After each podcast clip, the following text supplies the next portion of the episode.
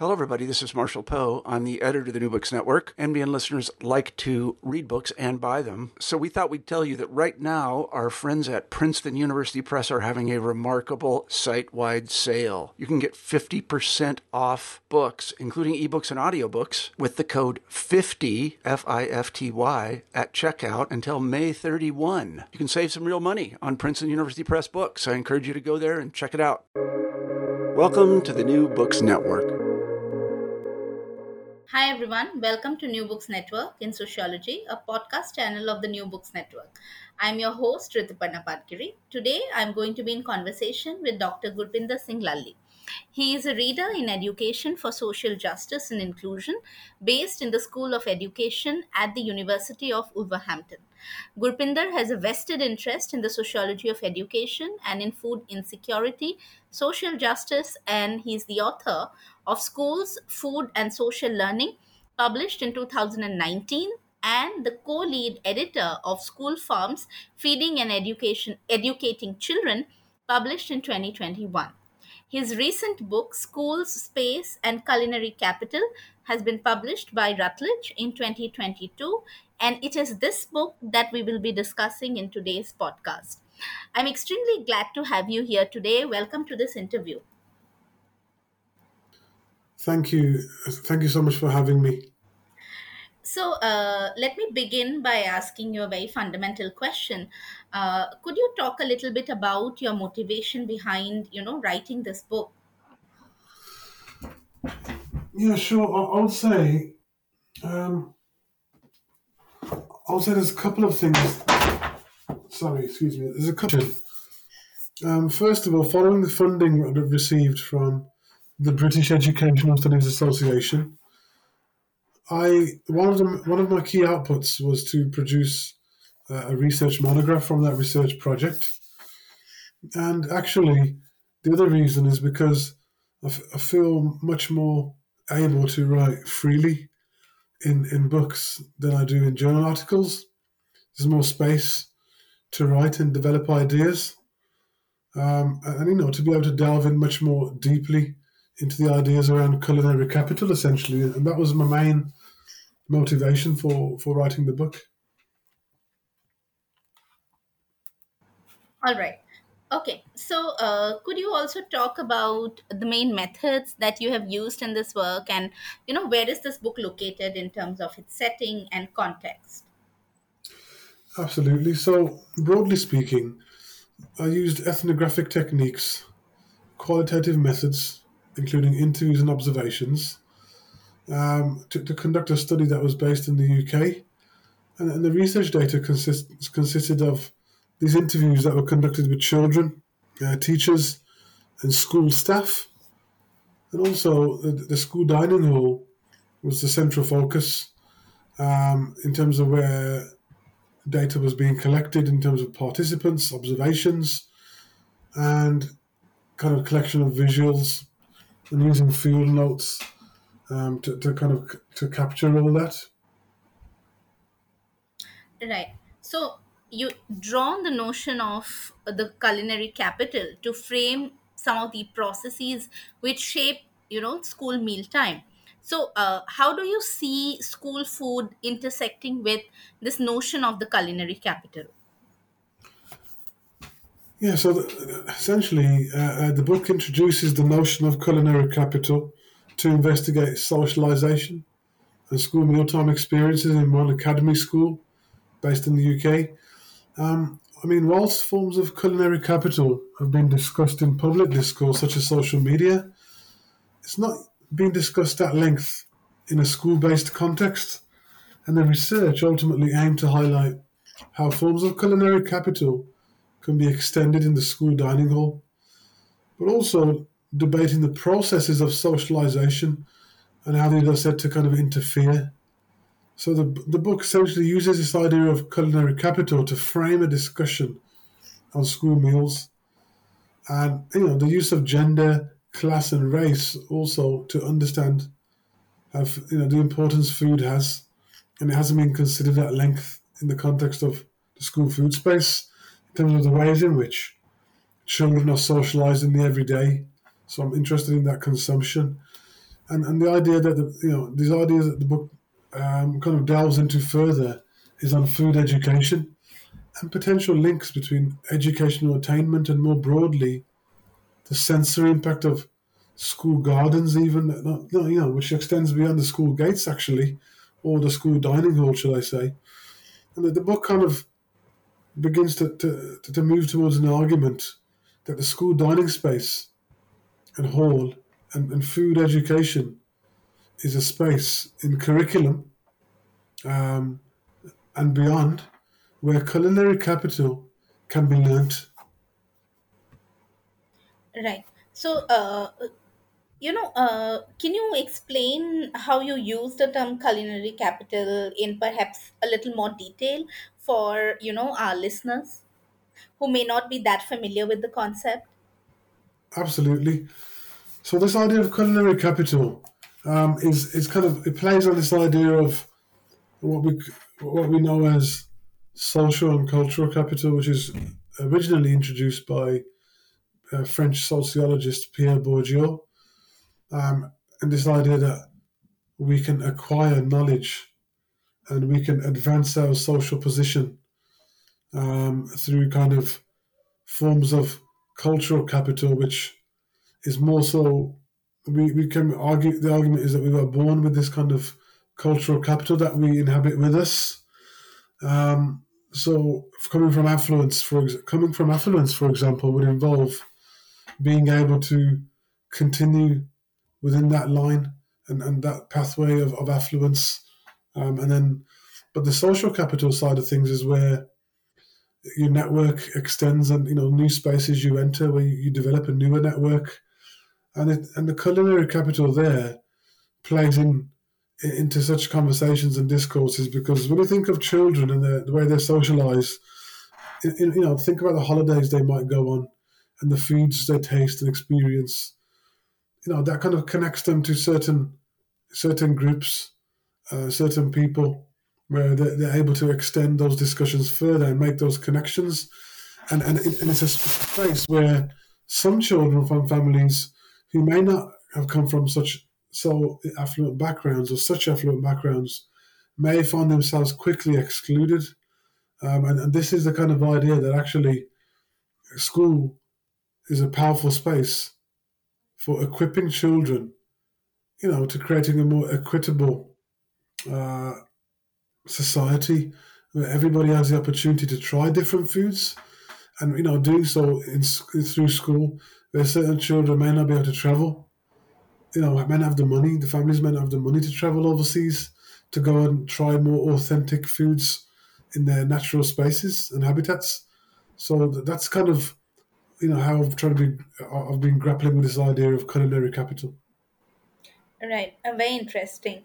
So, uh, you know, if you could also uh, speak a little bit about how food itself is used as a vehicle for socialization and the role that class plays in it, as well as how do you think, you know, cultural appropriation impinges upon etiquettes and manners? Because in the previous answer, you briefly sort of, you know, allude to it. Yeah, absolutely. So again, um, just to kind of re-emphasize this point on, on, on culinary capital, then, you know, what I tend to do is I draw on cultural capital, which is acquired through education and socialization, which includes the distinctive forms of knowledge and ability that students acquire from their training in the cultural disciplines, right? So food practices essentially play, play a unique role as markers of social status um, which was coined by Naccarato and LeBesco. Um, so, if socialization is to be used as a theoretical frame, the social and historical origins need to be included as part of the framework. And for this reason, you know, the seminal work of Elias is particularly relevant. Uh, Norbert Elias, um, who explores the history of etiquette. You know, Elias was particularly interested in human interactions and, and the formations of power relations that were being related to behavior patterns and bodily processes. And obviously, the assumptions of my work suggest, or may suggest, that school mealtime is able to foster a forum for developing such culinary capital. But what I tend to argue here is that it's not a simple process. It's about the evolution of the modern day citizen. um, again, what Norbert Elias uh, kind of refers to, it's about preparing and training citizens for the future. To survive in society, we need to learn to get on with those around us, to be able to develop competence in networking and negotiating within certain spaces. So that's what I mean there by how food can act, you know, become be used as a vehicle for establishing positive or good patterns of socialization. Right. You also talked about the relationship of the school meal with issues of race and gender. So, uh, how are the school meals interconnected with these issues, particularly in the context of the UK?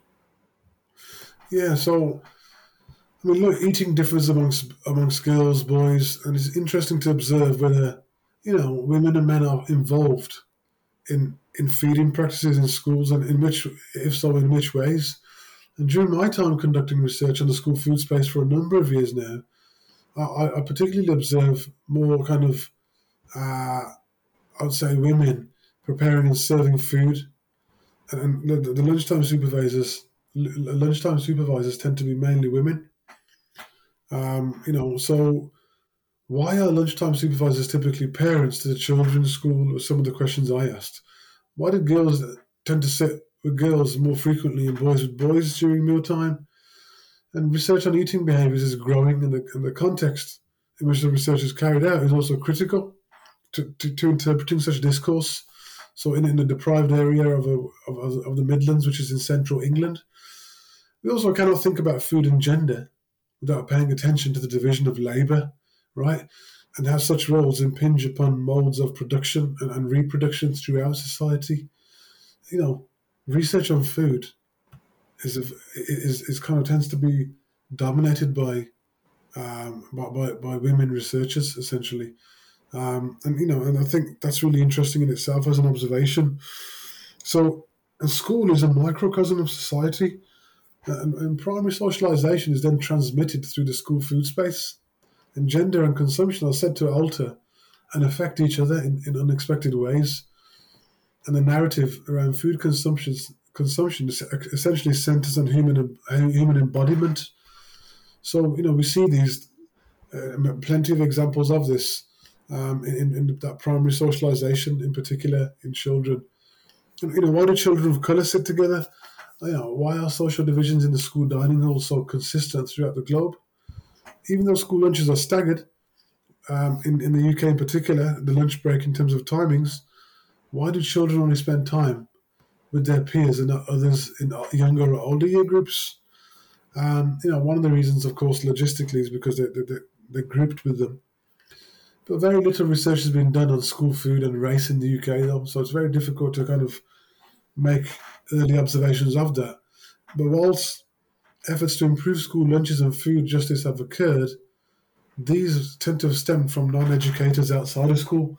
And what we're seeing is if you think of the food being served, there's a, there is a real lack of diversity um, in terms of the options available. So you think of newly newly arrived migrants.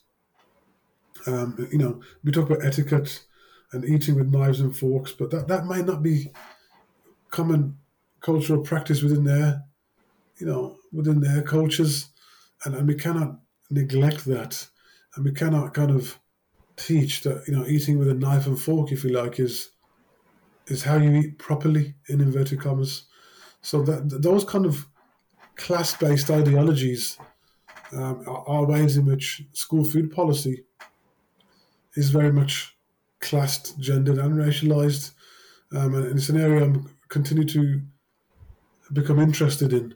Um, and you know, so uh, the school mealtime is just another space in society where gender norms are reproduced, where race inequality is exacerbated, and where examples of class and culture, you know, cultural capital are very dominant. Right. So, uh, in one of your previous answers, you mentioned that you used mostly ethnographic techniques. Uh, this question came to me because you uh, locate your work in a sensitive space like a school where there are children and of course you're working on something like food so uh, as an ethnographer was there any interesting you know um, anecdote that you uh, can tell us about from the field or challenges that you faced because you were researching on children Yeah, as an ethnographer, I think one of the one of the one of the problems I had and always do have when I work in schools is that I used to be a teacher myself. I used to work in schools um, with hard to reach young people and those in you know who experience disadvantage, and I, it's often difficult to try and separate my identity as a teacher to that of me as a researcher. And doing ethnography involves, to an extent, to try and strip a lot of that away. Um, you know, you're supposed to become a participant observer. You know, you so uh, I spent I spent time with the children, I ate with the children, but ultimately, this kind of adult relationship to mealtime, as opposed to a child relationship to mealtime, meant I felt excluded. Right, I could not see through the eyes of the children. Yeah, because as a young person myself, who mm. experienced school mealtime, that was, you know, that, that was you have to infer time and place, whereas research done today needs to be thought of as and, and interpreted as relevant to what is going on in school dining halls today, for example. So that's some of the, that's one of the challenges. Um, another challenge I would say is you know the ways in which we might find ways to try and make sense of the, of the rich data sets and the, the time spent and come up with recommendations that are going to be easily operational or operationalized in the day to day for policymakers. Um, you know, what what does all this research mean? How does it help children? So that's always something in the back of my mind when I'm doing research um, to try and keep that in you know keep in mind that look here here are a set of rich ethnographic accounts of case study work in schools but how, how can we then move this forward and how, how representative is that of school and mealtime across the UK in particular. And um, you know and how can I what other channels can I tap into to try and support and improve school food policy? Right. So uh, again uh, i want to know from you uh, what is meant by taste education and how is this interpreted today? Yeah so taste education then these are, are lessons based on the Sapere method which has been used with great success in many European countries for decades. Taste education is food education pared down to its simplest form, but the impact on the children relate to, you know, this impact on children can be huge. Um, I'm a trustee of this food-based education charity known as TastEd. I'm aiming to essentially revolutionise the way food education is taught in the UK, so that taste education becomes a basic aspect of every child's knowledge. Just as children are taught how to read and write, they need to learn the food literacy that will help them become more confident, adventurous, and healthy eaters. So this is very much one of the examples of how I see my work transcending into into the everyday. And we currently have 700 schools signed up to taste education, and we offer training to teachers. Um, and you know, in, and we're tapping into that real sensory aspect of, of, of food in school and trying to embed food literacy across curriculum. Right. So, uh, you know, how can the school meal be used to make uh, policy recommendations, or can it be used to make them? Yeah, I think it certainly can. Um, otherwise, what are we doing here? You know, that's just that's my view. Um, so, for four, it, it can do so in four ways. You know, to provide families with cash instead of vouchers where they might be needed. So, let's say we have a pandemic again. In terms of a contingency plan, we cannot afford to rely on vouchers where families, you know, the evidence found from a recent project that I've conducted that families would go to the t- go to shops, um, put their foods in the trolleys and baskets, go to the checkout to pay, and only to find out that the vouchers weren't eligible, and they'd have to go and put that food back. So the stigma that arises from that, and the you know the trauma that, that you know that has on, on families, you know that needs to be taken into consideration. So cash incentives for families who are who are in need at those times when you know those crucial times. Secondly, to focus on food more broadly in the curriculum in terms of education policy. You know, we tap into food across subject areas, and we can do that, and we can continue to do that. Talk about the history of food, talk about the science of food, you know, talk about food literacy. We use food in math. We use food in geography. You know, we use food in business in terms of procurement. So it's kind of like food is everywhere, right? And it's a it's a great way to tap into uh, teaching children life skills. Thirdly, to focus on co-creation, co-construction when designing school dining halls and, and with food choices in mind. So ask the kids you know, they're the, they are the customers, if you like. They are the individuals who are going to be using the space to eat and to spend time there. So why don't we work more closely with children, which we're beginning to do, um, but that needs to continue and it needs to be driven from the very beginning of the process. Fourthly, to focus on supporting schools to recognize the impact of dining spaces. That actually, a lot of schools are now struggling with space so school dining halls are um, becoming smaller and smaller, and that's that's becoming a problem in terms of socialisation.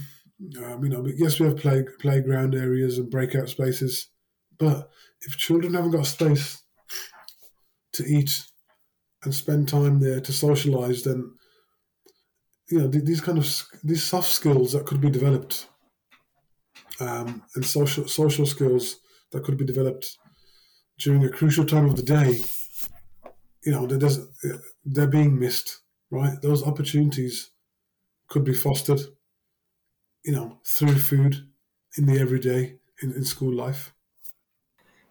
Last question. What do you think is the scope of research, you know, in this particular area?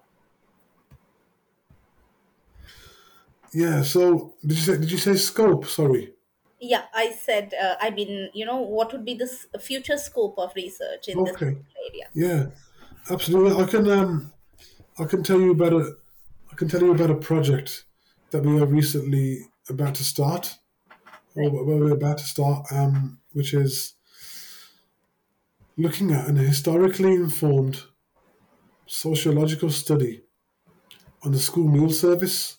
So we're we're going to be looking and delving into archival records from 1906, from where the school meal service was first introduced in the UK, to the present day, and lessons that could be learned, how those, those could feed into policy making, um, and essentially also doing ethnography across nations in the UK so we can look at how they differ and lessons that could be learned again and looking at life, social life histories.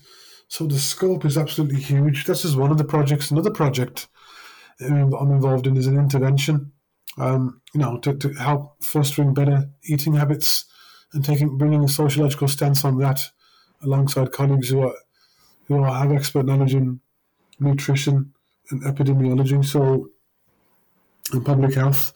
So the scope is huge, and the scope what I mean by that, just to clarify, is to, you know building that evidence base and continuing to do that is crucial to, in order to get the voices of children heard, and in order to, to, to create a more equitable future um, for children and, and, and, grandchildren.